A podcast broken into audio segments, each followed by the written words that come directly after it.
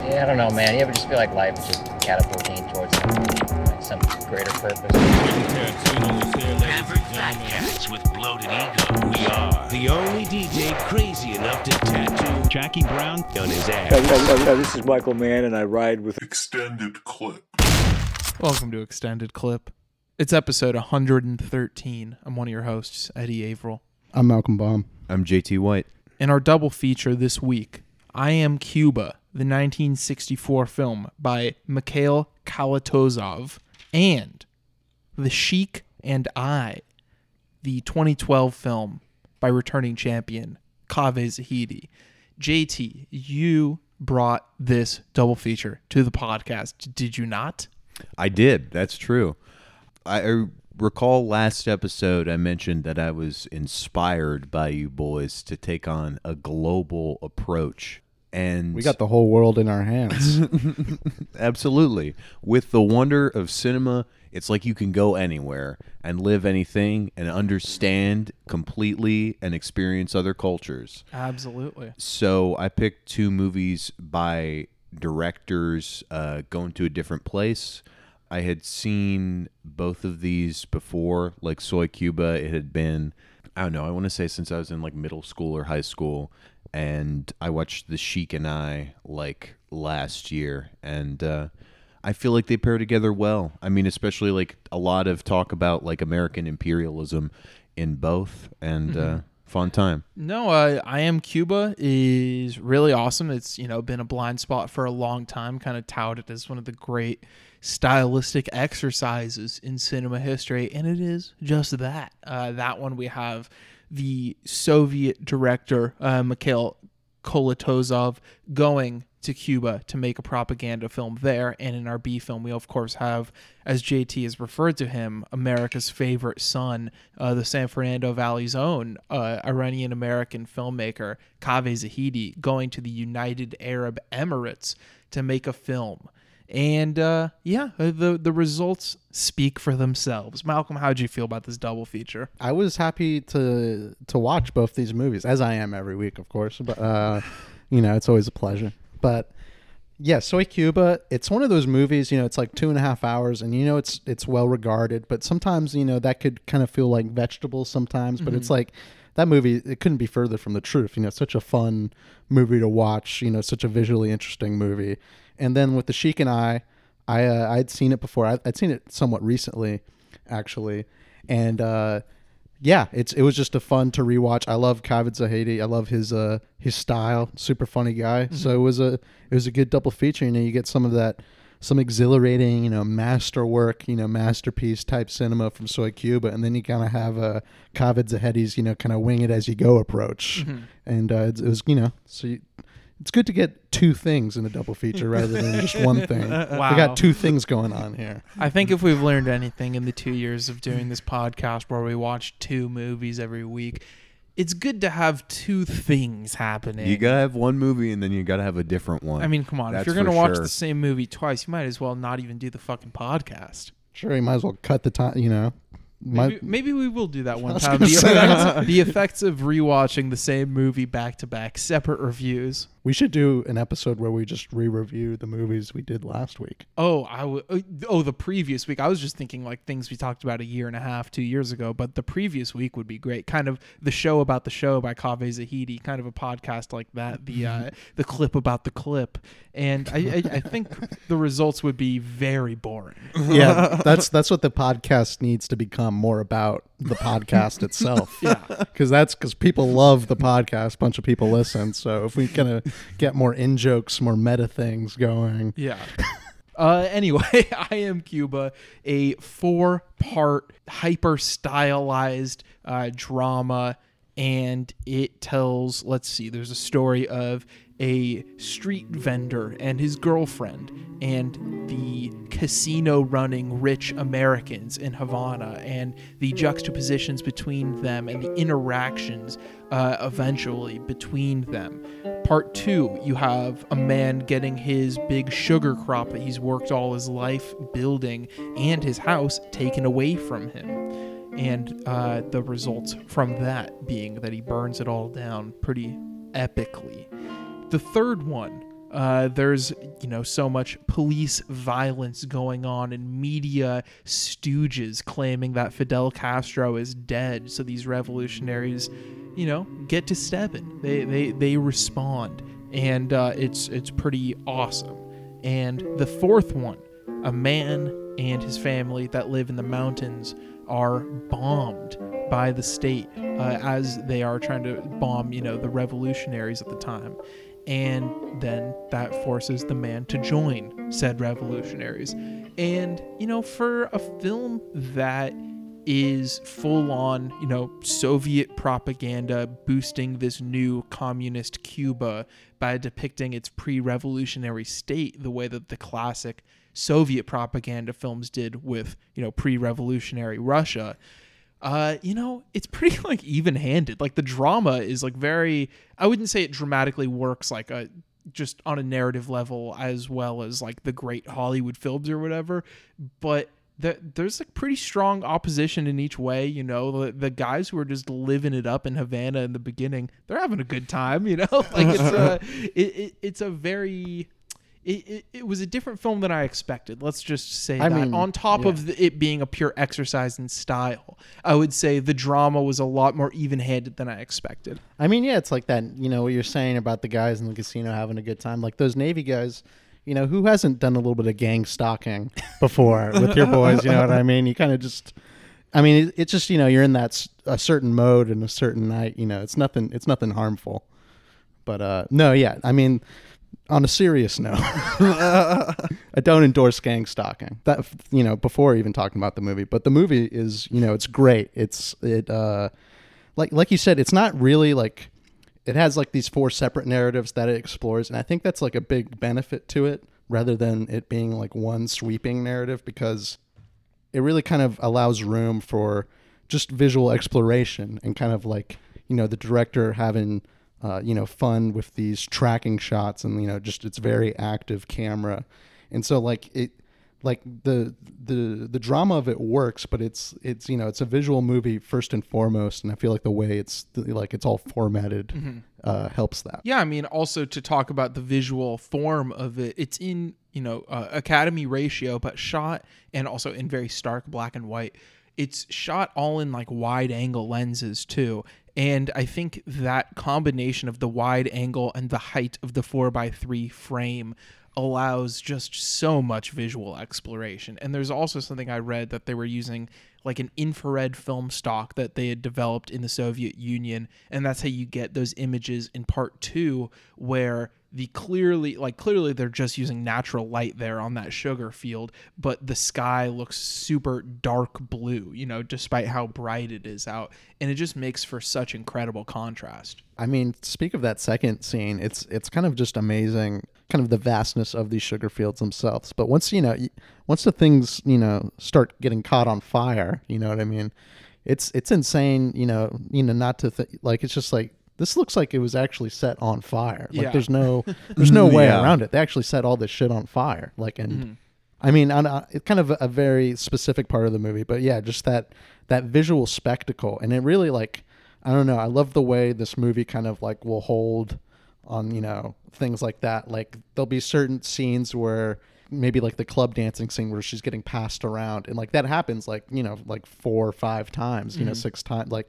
And same when you see like the house burning, there's just a real, really taking it in and like uh, soaking up what's being seen because it is like it's a very powerful image and you know for it being i guess technical propaganda it it, it, it really works you know you're, you're showing me some really shocking stuff here Yeah, I also like in that uh, second segment, and I mean throughout the film, the way it like abstracts images and like can create just some like really beautiful, like weird, surreal stuff, like the dream sequence, or not.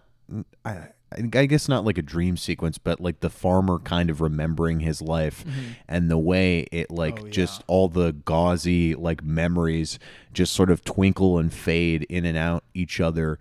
He does that again in the third segment where like there are these weird like compositions as the man is like shot and like killed and he's like dying and you sort of see his vision and point of view there. But even things that are more like um straightforward like in in that third segment where he's being everyone's being like hosed down you sort of get into like a really weird surreal space where just everything is intense and like wet and like has that texture there. Yeah, in in that riot scene you're talking about in the third part where the police are hosing down uh, the revolutionaries, you get this thing that feels like it's totally out of the time and space of everything around it because it has this crazy detailed mise en scène, but then you cut to and, that's all in this wide shot, but then you cut to the single tracking shot of that low angle uh, of that one guy fighting through the crowd, and it feels like he's walking somewhat slowly for like three minutes almost, and you don't see another body in the frame. You just see multiple streams of water and fog passing by him, and it's awesome. And to talk about that intro to the second segment, you were talking about the farmer remembering his life. Yeah, it just looks like there's like a ripple of liquid running through the film or something like that. Like it, I don't know how they achieved it, but you know, as I'm watching it, it almost looks like, you know, the film that's being projected just has some sort of liquid running through it or something like that to get that effect. It is incredibly gorgeous. And speaking of liquid, there's also, of course, the shot in the first scene, that rooftop party uh, at the casino in Havana, which is taken by Paul Thomas Anderson, you know, 30 years later for Boogie Nights, the uh, party scene where the camera goes in and out of the pool following the woman go in. And it's just, I don't know. He, it's clearly just so fun. It, it's just like a, we talked about Tobe Hooper and how his movies operate uh, kind of like a, a fun house themselves, like the fun house and the Texas Chainsaw Massacre 2 is very much like that. And this film feels like the art house version of that, where you're just going on all these crazy rides with the camera and just exploring all of the physical possibilities uh, with the mise en scène, it, you know, just aimed in an art house direction rather than a horror one. I feel like that's especially felt in kind of like the beginning of the movie where it's like kind of we're seeing all the fun that's had, yeah, like the rooftop party and like the the the boys at the casino, you know,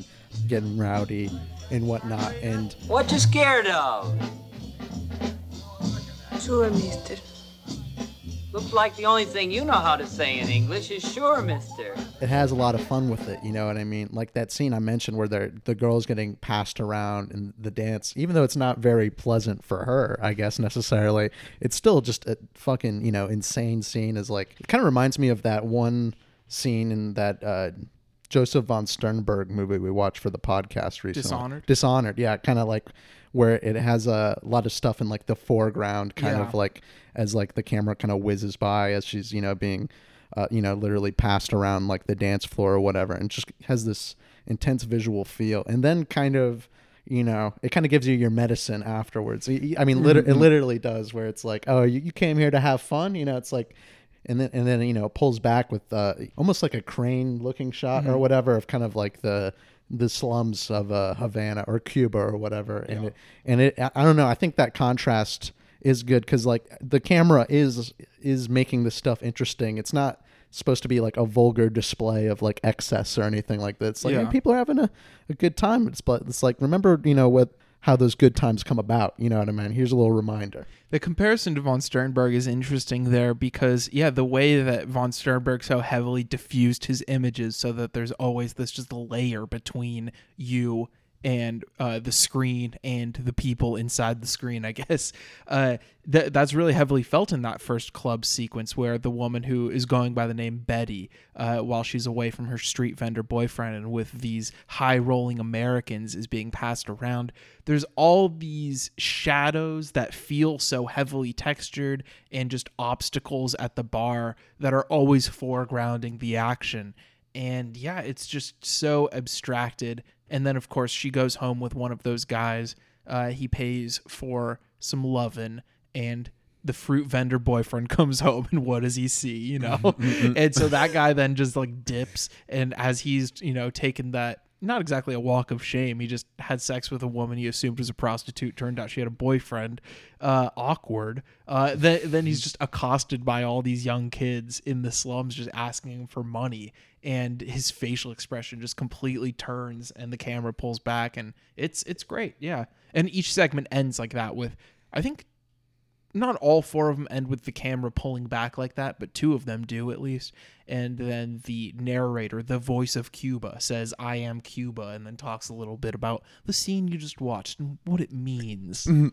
I just love the last like images of that first uh, sequence so much. Like it really hits it over the top in such a fun way. I feel like the dude is also particularly repulsive. Like he's just like the eh, just like classic smug rich guy with a terrible, terrible mustache. There's the two other American guys that look identical that are just like classic American businessmen with Bob, sunglasses. Na- yeah. one Yeah. of them. Yeah. But he want he's he's interested in the culture. Yeah. You know, what I mean? he's, he's he's different from the other guys. That's why he goes back.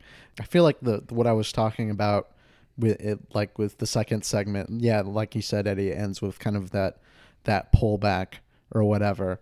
And yeah, I, I do I do kind of like uh the poems, I guess, and like kind of the structure of this movie, how it kind of moves from one scene to the next, like kind of uh, how we get into the third subplot is kind of feels really natural as like we're just you know there's so much motion with the camera as like we follow follow the, the scene to like a, a drive-in theater getting bombed because they're like Yeah. playing some you know some propaganda by these uh these revolutionaries and just the transition with that is just really well done So what are they showing on on screen again? It's the politician or like cop or guy that they want to kill or something like that. I really didn't Yeah, pick I'm up on sure. specifics. I just figured. Good it thing was- we're all ignorant here. Uh, no, because there there is seemingly a response built into that because part two ends uh, in the voiceover asking who is responsible, and then it cuts to that image of what seems like some sort of of state official Yeah. uh, on the screen pulls back to reveal it's a drive-in which is incredibly shot and then that burns down and we're introduced to this group of revolutionaries who are you know astonished that the fake news media would say that their boy Fidel is dead when he's very much alive and uh, after one of their other boys actually does get killed by the state they decide to take action and it is maybe my favorite. I mean, I love the camera work of the first one the most, but I think this might be the overall best segment, especially when that one guy who's urging the rest of the group to move forward, he gets assigned this sniper duty. So we get a Oh, great God. handheld sequence following him up this labyrinth of stairs, and then he picks up the rifle and he just can't fucking shoot the guy because he's eating breakfast with his wife and kids out on the patio. And yeah, I thought we were gonna go art house Chris Kyle mode, and it kind of it kind of sets it up like that as he's scoping out all of Havana, and you get that great point of view shot, and it's such a fucking it would be such a fucking long snipe, you know.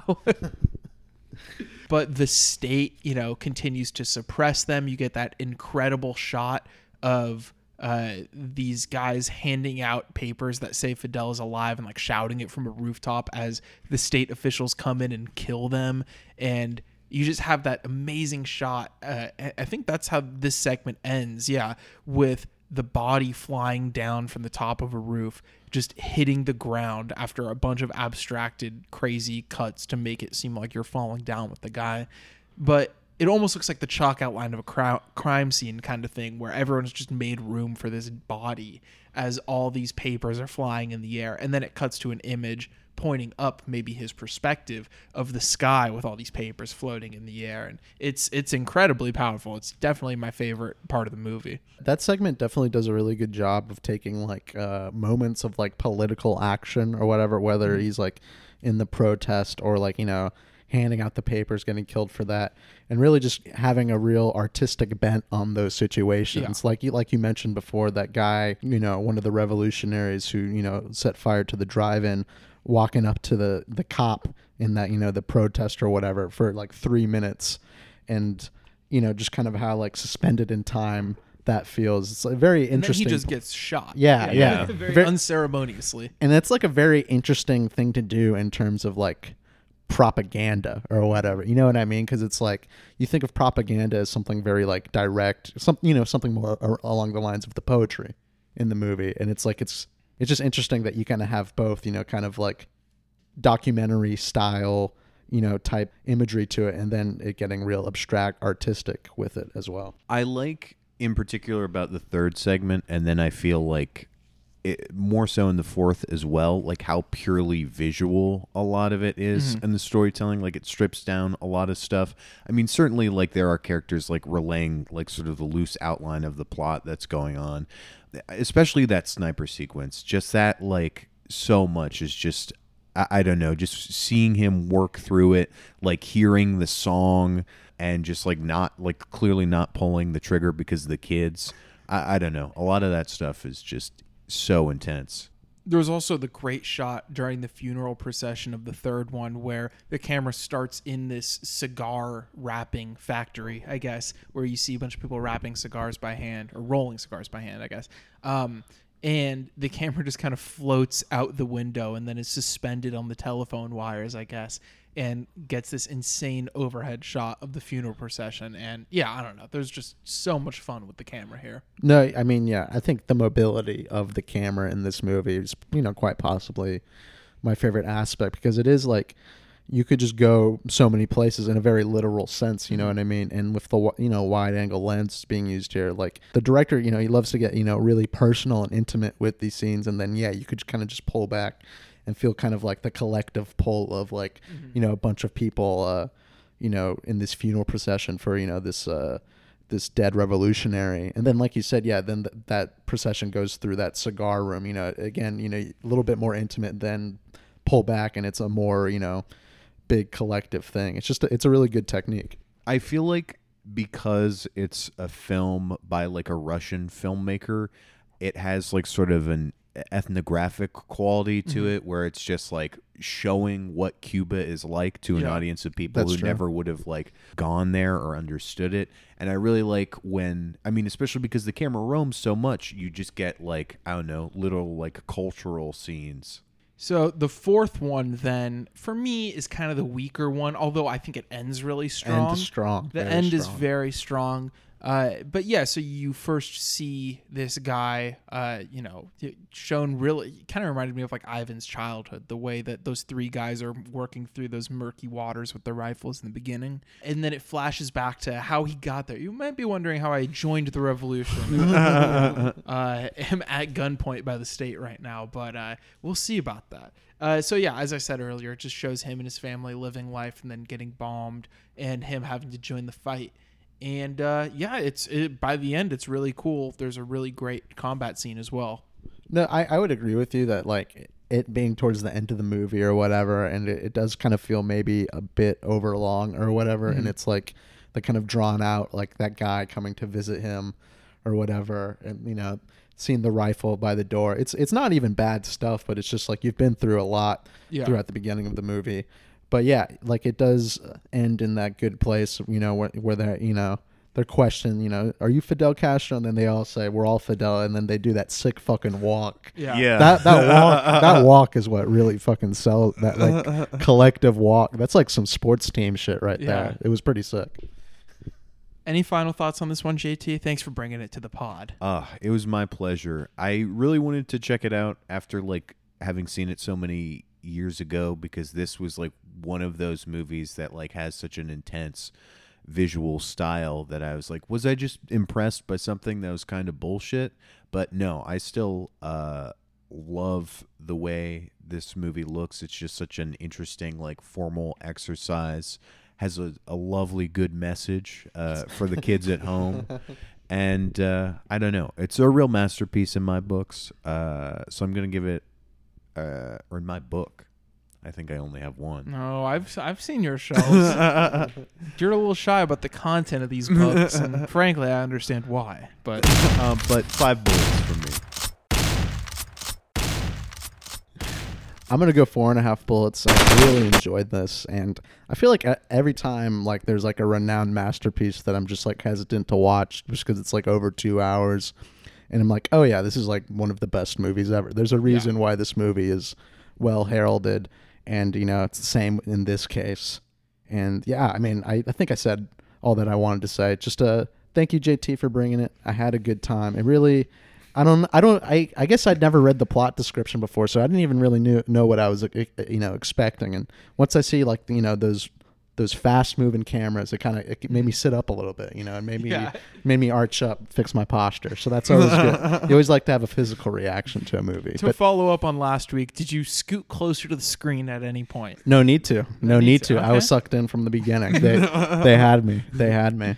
But Eddie, did you scoot closer in your in your watching, or did you did you start in the right position? No, I started in the right position. I actually watched this movie as the sun came up this morning. Uh, you know, I was up early, four thirty or so, and I just thought, you know, I might as well just get my day started the right way. Rise and grind.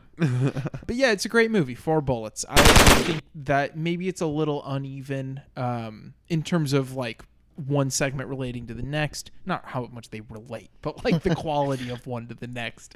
Uh, but as I said, I think it's a lot more dramatically even-handed than I expected. Uh, apparently, both countries were not happy with it. Like both ministries of propaganda, Russia and Cuba were not happy with it. Which honestly, for a propaganda film, that's usually a good thing. That makes it means it's like more difficult. Uh, and yeah, I- I, just think this is really great. So I'll be right back on extended clip.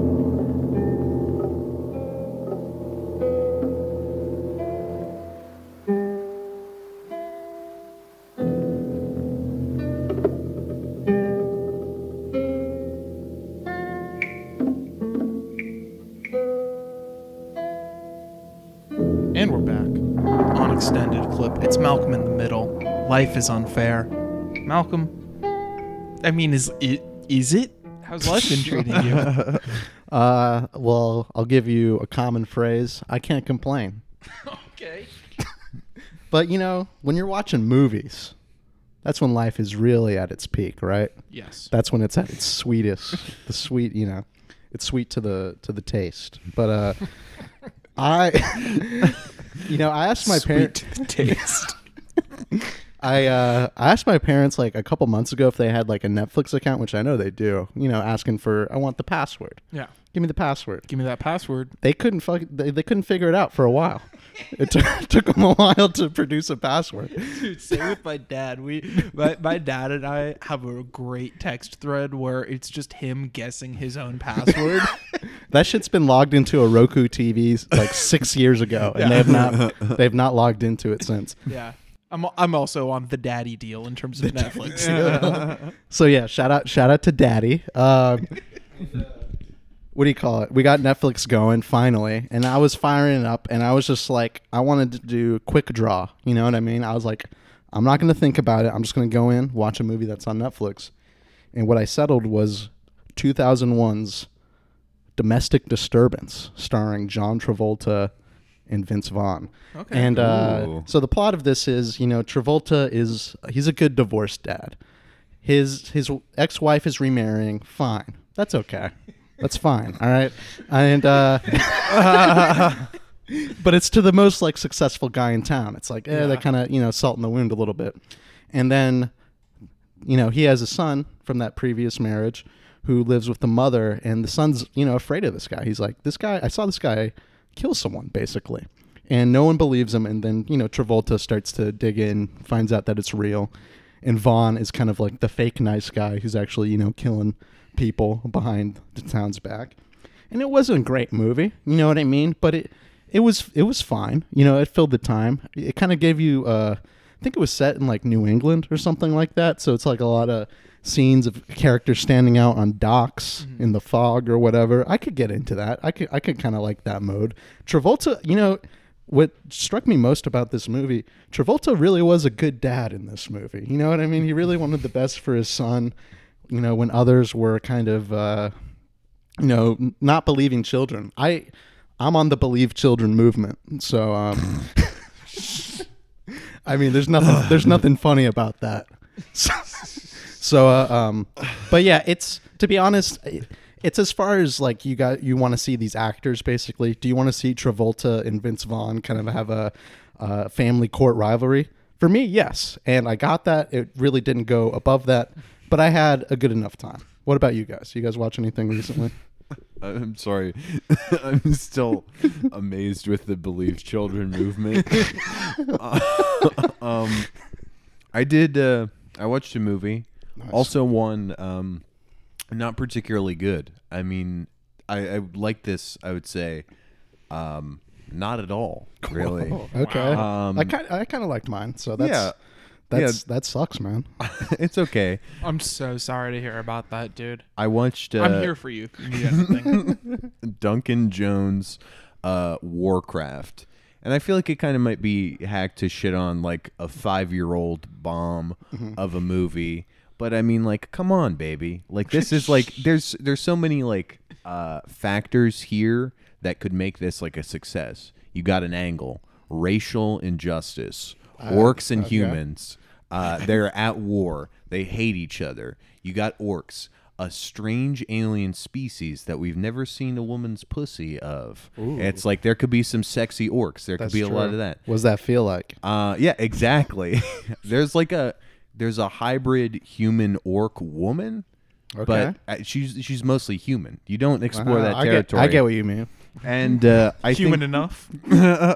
there is um no star power in this movie. Damn. You've complained about this uh before Malcolm and it's just like I don't know. Obviously like it's the Warcraft movie, whatever. You're spending a lot of money on like making the the, the CGI orcs look good. Yeah, sure. But like when the the biggest name is Clancy Brown in a movie, Who the fuck you're you're Clancy Brown? desperate. It's like who dude, Paula Patton's the lead. big. I mean Travis Fimmel. I mean it's Yeah, like that, that's hilarious. This this this is a great cast, dude. From the top, you got Travis Fimmel, Paula Paula Patton, Ben Foster, Dominic Cooper, Toby Kebbell, Ben Schnetzer? Robert Kazinsky, Clancy Brown, Daniel Wu, Anna Galvin. Yeah, this is Who just- are these people? What is going on yeah, here? they're they're all fake people, and it's just Oh, like it so they're makes like it. we don't need to hire real actors. it here. just is so disappointing. Like uh, I, I don't know if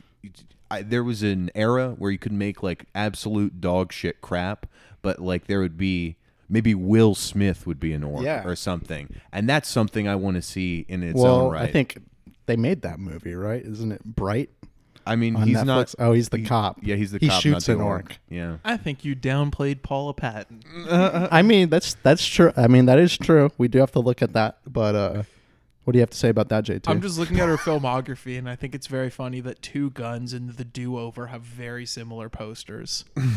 that is true. I'm seeing it from your, your screen right now. They're kind of reversed. You know, that's uh, what do you call it when it can fold into each other? What is this movie Just Wright, where Common is in a Nets jersey holding Queen Latifah on the poster? I've seen that poster, but a I've physical never watched. therapist falls for the basketball player she is helping recover from a career-threatening injury. You have to imagine that happens now and then. Oh, Pam Grier's in that. Yeah, same with Paula Patton. That's how I found it. Paul Pat- Uh, okay, I need to I stop. guess it's not it's not on JT's radar then. hey, Paul. No one's going to a movie for fucking Paula Patton. To be honest, I Whoa. would have I would have take Patton. I would have took Patton in that fucking Godzilla versus Kong movie I saw Oh, right, yeah. I mean, over Rebecca Hall. come on.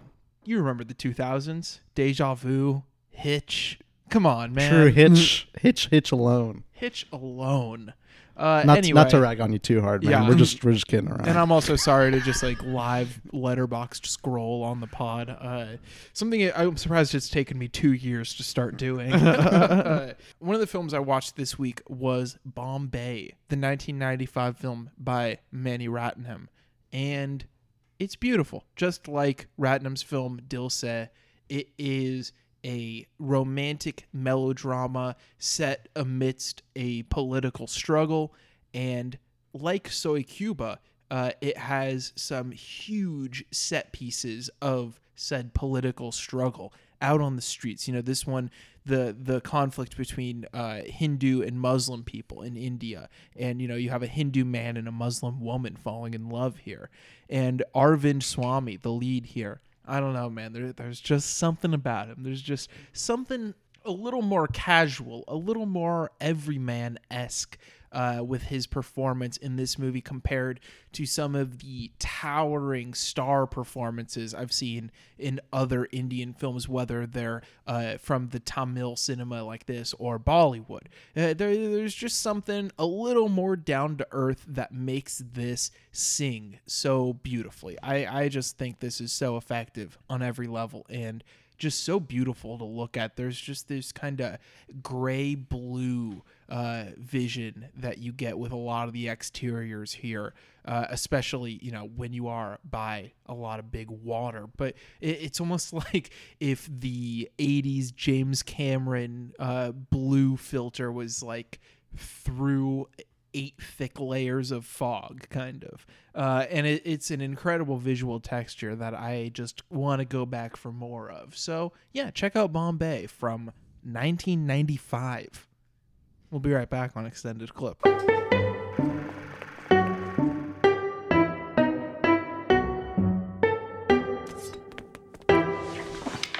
So I got this uh, email, and it was um, it was from a curator in Beirut who was asking me to make a film for the Sharjah Biennial, which I'd never heard of before. We're back on Extended Clip. The second movie for this week is The Sheik and I by Kaveh Zahedi from 2012. This is a film from returning champion Kaveh, uh, much like his other films about himself making films. This time he is commissioned to make a film by the Arts Center in Sharjah, who is having a biennial. Uh, if you don't know what Sharjah is, like I didn't, it is one of the United Arab Emirates. And the ruler of Sharjah is the Sheikh. And one of the only, only constraints that was given to Kaveh when he was commissioned to make this film was that he could not make fun of the Sheikh. So, what do you think he's gonna do? The, the film is very much like his other work about him making the film. Uh, he kind of makes a whole film within this that we don't see, and the the documentary straight to camera address guides us through the making of that film and it has its points of provocation, its points of frustration, uh, and its points of usual uncomfortable humor. Uh, yeah, I liked it. What about you guys? Yeah, I like it. I mean, I liked it a little bit less second time around because I feel like it's more, I mean, less formally adventurous than something like uh, Sex Addict. But I still think, even with uh, Kaveh going a more like traditional mode by doing talking head stuff, I think a lot of what I really like about his work, where he engages in a hybridization of like fiction and reality and like i- i- the aspect of him kind of like destroying and like fucking up his own life is like very present in his art. All the Kaveh quirks that I love are there. Um, so I don't know. It's just nice to hang out with my buddy for uh, an hour forty minutes. Yeah, I, I like this one too, and it does like compared to something like I am a sex addict. It this one's definitely a lot more casual. Like there's less. I do kind of like how at least the way it's presented. There really is like no thought process going into making the movie Yeah. at first. Like there's no foundation. Like Kaveh's just basically like I'm gonna go over there because I don't really know what's going on over there. I'm gonna go over there. Then I'll see what I can make over there. And for the most part, it's like he just asks random people to act in the movie. Like he's just asking random people things. He kind of just The crew would like to ask you a question. Uh, uh, okay. We just need some people to act in our movie. Sorry? We just need some people to act in our movie. Say again. We need. People to act in the movie. Yes. Yeah. Would you be willing? What kind of movie? are you doing? Uh, well, it's a combination documentary and fiction, but there's some scenes where we need some kidnappers. Kidnap. Well, that's very stereotypic to my character. Yeah, yeah. no, I don't. Uh, yeah. Well, yeah. Why not? yeah. Okay. There are gonna be guns in it. Yeah. Cool. Yeah.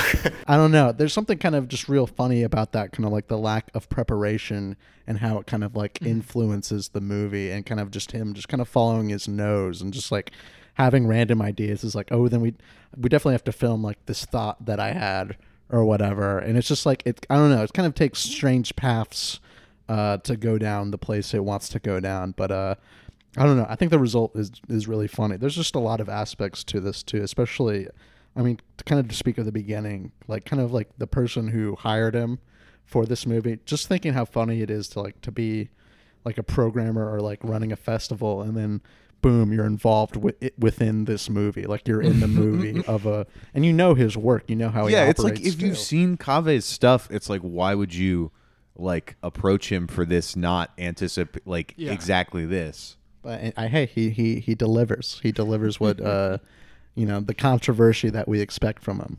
Absolutely.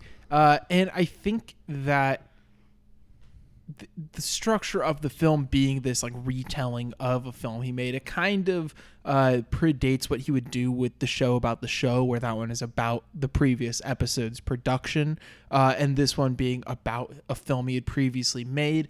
But I do think maybe it's not as tightly held together as some of his other work. Uh, but that being said, there are definitely some very funny individual scenes of just raw uncomfortability. Uh, Kaveh being very determined to make his films his way, uh, despite whatever personal misgivings that may create. Uh, and yeah, I just feel like, as you said, Malcolm, it is a bit casual, which is kind of kind of funny because it is like he's dealing with some pretty serious stuff. Like blasphemy uh, in a, a country like that is a pretty tall order to you know get away from. Uh, but hey luckily he has the help of powerful new york lawyers that is like that's towards the end of the movie, but like once he brings that lawyer in, that motherfucker's a shark. Like Yeah. if he brought him in Oh, like yeah. 40 minutes earlier, the movie's over. You know what I mean? Yeah. Because it's like that guy has shit down on lock. Yeah, so he finishes making this movie basically, uh, and we'll get into some scenes within that. But you know, he flies back to America with about thirty minutes left in the movie, and it all feels like post credits even because he talks about the ending of the movie he made and shows it even, uh, and it all feels like not like an afterthought, but like it, it's the post text to it is what happens after he made the movie and how it got caught up in all these these legal disputes and these people that could get in trouble for uh, blasphemy if, if they appear in the film and how it can't be screened in the UAE. So it just becomes a legal battle, and he gets this like super powerful uh, entertainment lawyer involved. And I, I think that being the third act makes it just very strange, just not what I was expecting at all while I was watching this movie. Yeah, I definitely think the parts where he's in Sharjah and like what Malcolm was saying, like going around just like asking people, "Do you want to be in a movie?" Yeah. and just like getting like eccentric like people, and that like that's the the peak of it for me. But I I don't know, it is such a strange ending where it is just sort of fun to watch Kaveh like explain out what happens.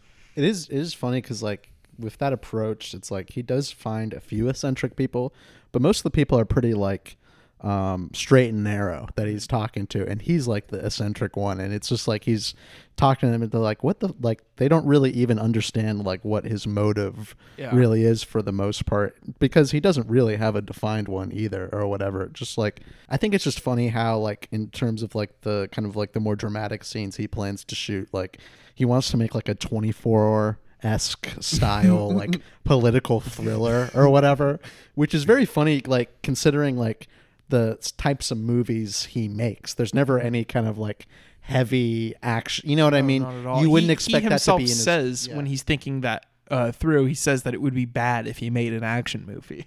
and it is like i think like it's because you know every every decision that's made in this movie is kind of like it's kind of discussed amongst you know the group of people making the movie and then they're like that'd be kind of like a lot of effort to do Yeah. something like that Oh yeah, there's that one point where he just like throws out the idea of doing a musical sequence. Yeah. and everyone has to like fucking talk him down and be like, "That's so much like work like to do." Yeah.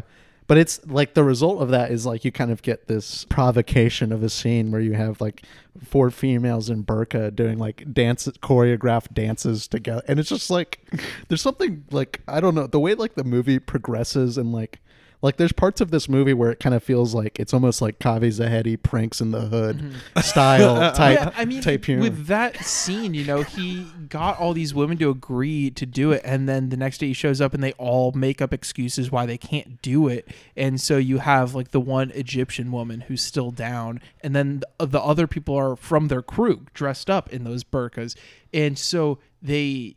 The, the two women that work there walk into the shot at one point and just like sneer at them kind of and then the camera follows them into this like common area for the workers and they're it's like pretty unethical, I guess. But I mean, hey, n- no filmmaking is ethical. Uh, where we're just watching this workplace dispute about these people being involved in this terrible, blasphemous movie, like Yeah. uh, that they could potentially get in huge trouble for, and how pissed off they are at each other for it, basically.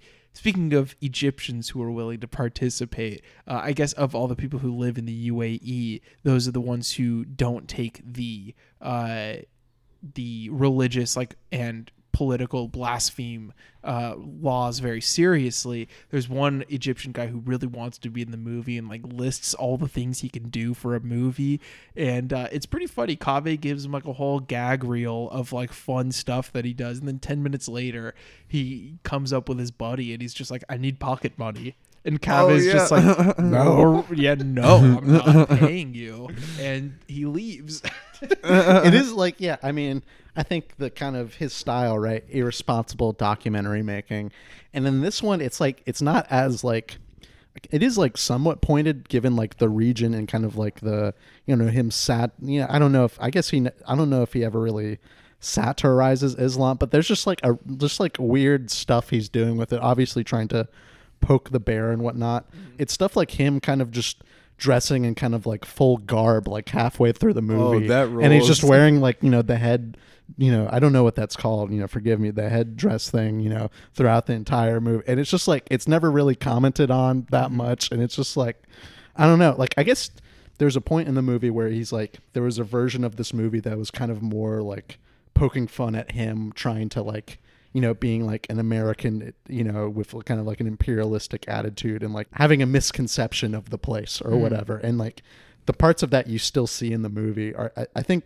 you know it's still uh, here to a certain respect and that stuff's pretty funny to me Yeah, it's like it's Kaveh's looking for comedy in the Muslim world. Absolutely. I mean, I it's like that's absolutely. it's such an easy comparison to make, but I really what like I don't know does it for me in this movie is just like the strange, just like kind of fucking up that he does. That it's like it's on a weird gray line of where it's like, is this like kind of offensive? Like when the the headdress falls off during prayer. Yes, like this. If everything falls off, do I just pick it up or? No, you just leave it. Okay. If it falls off, that means it's destined to fall off. You just leave it. Some people will try to pick it up, but as much as possible, not not to break the rhythm. Uh-huh. And is the that true now too, or just during the prayer? During Just the prayer. during the real prayer. During the real prayer. Now we're just mimicking. A lot of people have this fault. Oh, really? Yeah. That's funny. just Kaveh riffing it out where it's like it's harmless and innocuous, but also it's just a weird territory that I like. I don't know. I like being uncomfortable in those moments. And much like looking for comedy in the Muslim world, it's about its author more than the subject they're tackling. You know, Mhm. fro- from the very beginning. Uh, and for looking for comedy in the Muslim world, the Albert Brooks movie, he has like a career retrospective within his performances in that movie. And with Kaveh, this one opens with him choosing his shirt, you know, going through all these different options of which shirt looks best on camera. So you know this film is about him. It's not about the, the Muslim world. because like we're talking about like these provocations he does or whatever or like the stuff involving the children which is just kind of hilarious that he's just even working with them to me for some reason but i i get it as like a filmmaker. It is like somewhat interesting i guess. But like it, it, it like um and then kind of like it, there's so much const like that's kind of the the pattern of this movie. He does something kind of weird that seems like mildly offensive. It kind of like you said is in that gray area where he's just you know he's trying to provoke. And then there's just the consequences that well the possible consequences. People telling him like i don't know if you could you know do that here. Like that might get these people in trouble or whatever. And there's something there's something interesting about the fallouts he has. And it's you know he never really like uh he never of course is like oh yeah i'll consider the people. I, I won't put them in that position anymore. But he's definitely interested in that fallout and kind of people's reaction to i don't know him making this type of art I feel like that's one of the benefits to Kaveh as being like a really neurotic filmmaker and like exploring those neurotic impulses is that you get like so many like explorations of different paths this could have gone down or things like that. And uh, he, he's looking at it from all angles here. I'm gonna give this one three bullets. I think this is a funny movie. It's a little trying at times. I don't like the animation, but it is a funny and good movie from a filmmaker that I like. Uh, what about you, Malcolm? I'm gonna go four bullets. I like I like this one quite a bit, and like on rewatch, it still kind of holds up. I think I've, you know, it's pretty recent since I watched it. I still found most of the stuff kind of funny and interesting. And the animation, yeah, it isn't like like the you know like the the quality of it itself like is not the best but i get i like the function of it like i get it you know to a certain extent I, it'd be better than just like black audio or what or i, I guess there's, there's those are not the only two ways to do that but i don't know yeah i just uh I, I kind of you know with the show or whatever I, I I'm kind of used to Kaveh as a personality. I I think it's like I don't know like he's he's definitely a guy I could see a lot of people disliking or whatever. And I think it kind of hinges on if you kind of have if you have similar humor to him, I think that helps a lot. And like if if he don't, I could see people hating most of his work. But you know, I think the the fact that he pisses off a lot of people is one of the reasons I love Kaveh so much. He's like, I, I want to say good intentioned. I mean, usually he thinks he is, and Yeah. is like exploring that in a fun, like, mm-hmm. way too explicitly honest way. But I don't know. It's a personality I just love seeing on screen. I'm gonna give this uh, three and a half bullets. It's just I don't know. Each time, it's I think Kaveh explores something like a little bit deeper, especially. Um, I really love early on the moments where he is like considering that maybe his driver is like kidnapping him, and it's like there's that footage there where where it's like I don't know whether that was like footage in the moment they were shooting for like recording it as the sake of a documentary, or if it was something that like Kaveh went like and shot afterwards where it's like okay we're doing this scene of me being like paranoid about this type of thing and there's just that like weird interplay there where I think Kaveh makes all of his films feel like very casual and sort of like you're following like a natural thought process, but they're like I don't know, really like he, he has a clear perspective and that's very well constructed in all of them. And so uh I don't know, comes across and I like spending time with the guy. no, yeah, for his like I don't know. I guess you could call his movies tricky or something like that. As tricky as they could be sometimes, like there are like these moments of sincerity or like maybe even a basis of sincerity that I don't know. I feel that it's, he's true to himself. I guess is is the way to put it. and he's like And- including moments that like don't make him come across like particularly Of well like yeah. he he foregrounds like stuff with him kind of ignoring his kid like him barging into the bathroom Yeah. to like talk to his and film his wife like uh i, I don't Yeah. know I, I like that he has those like genuinely kind of ugly moments he takes you through the full thought process. He's not, you know, at least to he gives you the feeling that he's taking you through the full thought process as because we can't claim to know the guy, but um, He films the things that we're afraid to say. but he, you know, like like you said with the driver scene, you know, he admits that you know he kind of has like this paranoid uh, delusion that like, oh no, it's like the driver kidnapping us, like I'm Jack Bauer or something like Yeah. that, and then. You know, he realizes like, well, that's probably that's kind of a silly thing to think. That's probably not happening. It's not happening. And then he's like, let's make a scene based off, you know, me having that delusion. And yeah, so I don't. He he does a good job at uh, including it all. extended clip podcast at gmail.com is where you can reach out to us and you know give us a little something to talk about on this segment the email segment which is empty this Dry. week do better Sometimes I just don't want to hear from the fans. Even if we had an email this week, maybe I wouldn't have felt like answering it. Yeah. I don't know. I don't always want to talk about myself Yeah. on this show. Jt no. was talking shit about the peanut gallery at the break He was calling them the penis gallery. Yeah. But um, which i mean hey Because they all have huge cocks. Well, you Anyone know- that listens to the show. i was just thinking like the vagina monologues you know what that is right I d- I've only heard it referenced in sitcoms. oh really Yeah. it, it was it's i actually saw my cousin in a performance of it once Oh, actually, you know what? I think I saw that too. it's like a bunch of women come out dressed as a vagina and talk. You know, Really? It's, it's literally that. Yeah. That's uh, we got to have the. the Made me very uncomfortable as like a 10 year old boy. why? Yeah. Why were you? Why were you taken to that? I don't know. but that's anyway. that's some uh, some globalist shit right there. but same thing, but instead of like boring plays and monologues, it's just like photography, and it's called the Penis Gallery. the penis gallery. I think that's a project you need to pursue, Eddie. Okay. Well, I guess we're going to be taking a little leave of absence from the podcast then. I'll call it six months. Photograph penises across the country. that would, dude. That would sell. That would. People would be all over that. Yeah, especially a snappy name like the Penis Gallery. The penis. I mean, come on. It's like the vagina monologues all over again. I don't want to hear about the penis gallery. this is your idea. You've been thinking about this a lot. I'm always thinking about this. Anyway, um, well, before I take my excursion uh, to undergo my, you know, uh, I was gonna say jour du fait. That's not like Uh, that's yeah, You you're like- trying to go for a Frasier move, Yeah. right? You're trying to go Frasier I mode. think that would mean day of fate or something like that. Uh, but uh, before I embark on this journey, uh, we're gonna do one more episode. um, the big day is what jour du fait means. Okay. Uh, so before I have my on de fait, my year, my big year of creating the penis gallery, uh, we're gonna have one last episode next week. Uh, two guests for the first time ever. Still, I'm not sure how I'm going to record it on our four channel mixer, but I will figure it out. We're going to have both Rob and Claire back on, two original guests of the podcast, two of the podcast's oldest friends, and two movies by directors we like. The movies we will be talking about Paul Verhoeven's Basic Instinct and Eric Rohmer's Claire's Knee. Can't wait. Me neither. Serve it, serve it to me on a platter.